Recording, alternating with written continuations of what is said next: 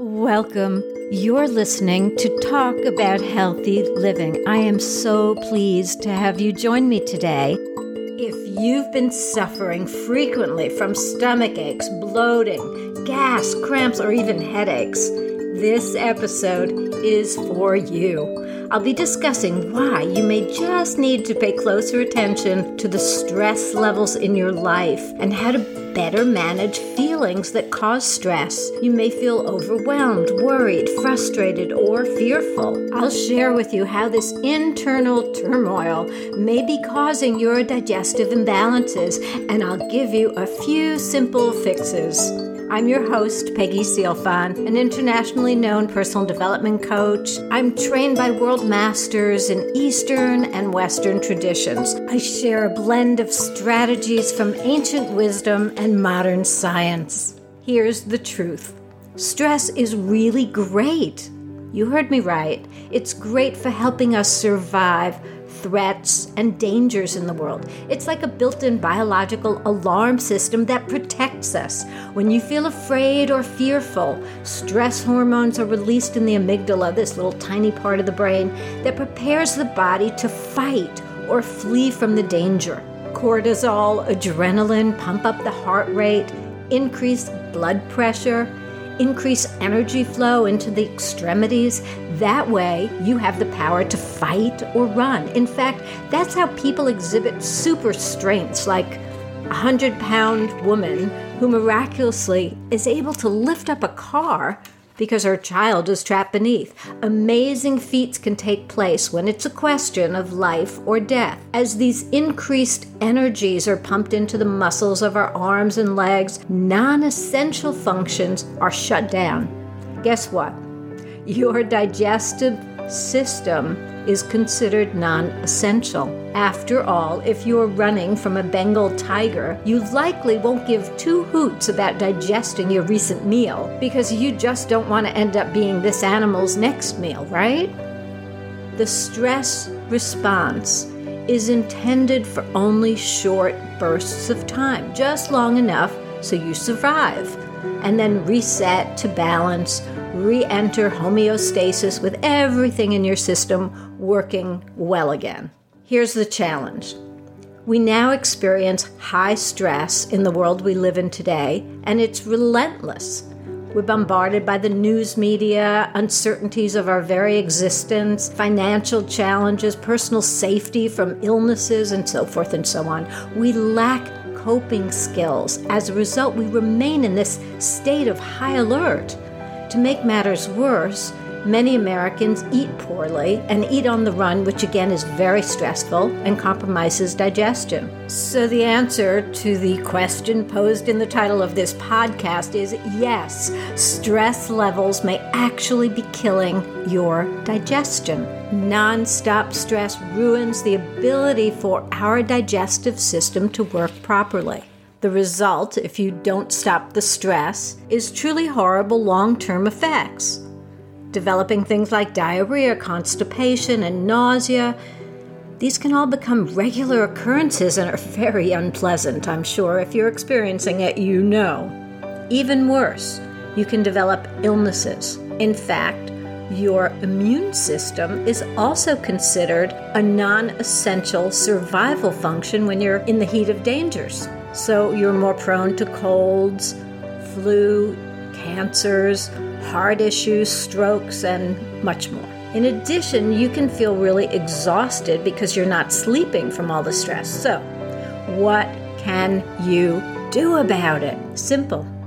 Reduce the stress in your life it's important to be aware of the triggers and all the things that might be disturbing to you. Then you can begin to learn practices that train you to stop reacting to all these externals or sometimes internal troubling influences. First and foremost, make time to eat properly. Try to make healthy choices. Stick with foods that have quality nutrition. Avoid sugars, diet drinks, and stuff we know is harmful and has no nutritional value. Take time to eat mindfully.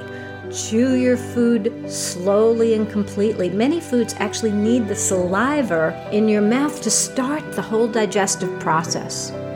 Consider too, you may have food sensitivities. Your body will react in, well, unpleasant ways. A simple way to test foods, and I'd like to share it with you. It's so cool. Get yourself an oximeter. It's about $15 at your local pharmacy. It's a device you put on a finger and it measures your heartbeat and oxygen levels. In the morning, before you have anything to eat or drink, test your levels with the oximeter. Then take a bite of the food you suspect may be causing bad reactions.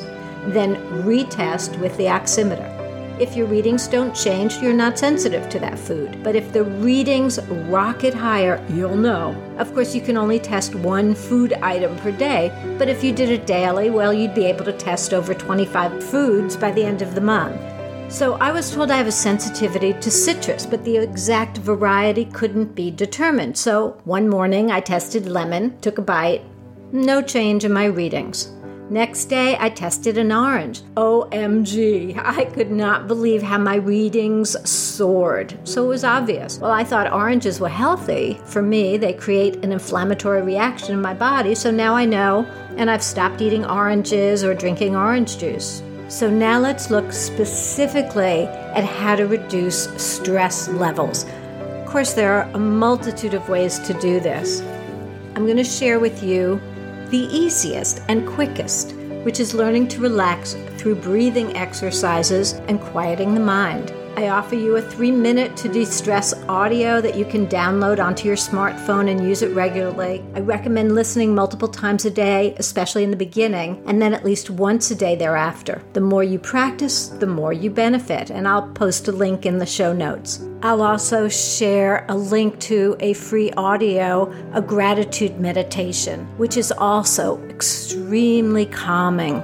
Other ways to reduce stress or doing exercise, even just fast walking for 15 minutes can help. Try singing and dancing. Put on some great music and just let yourself go. Take a warm bath with essential oils like lavender, which is very calming. Whatever you choose, you need to practice it often so that you condition yourself into experiencing the relaxation response. Your body will crave that more and more, so it'll become more of a habit.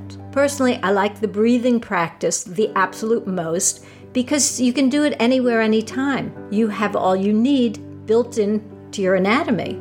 So that's my preference. But again, you cannot do it once and think, hey, I've got it. Habits take 30 to 90 days to form. So this would be a great one to adopt. And let's face it, we all get caught up in work or projects and get absorbed in what we're doing and we forget. So, what I recommend to my clients is to put reminders on their calendar. I have it on mine at 10 o'clock in the morning, and I have a reminder come up again at 3 o'clock in the afternoon. I call these timeouts. This is an interrupter to really change a certain pattern of behavior that can lead to stress by taking these brief breaks, even just for a couple of minutes, you actually expand time because as you come back to the project, you'll find yourself more efficient, more productive, more creative. So try it.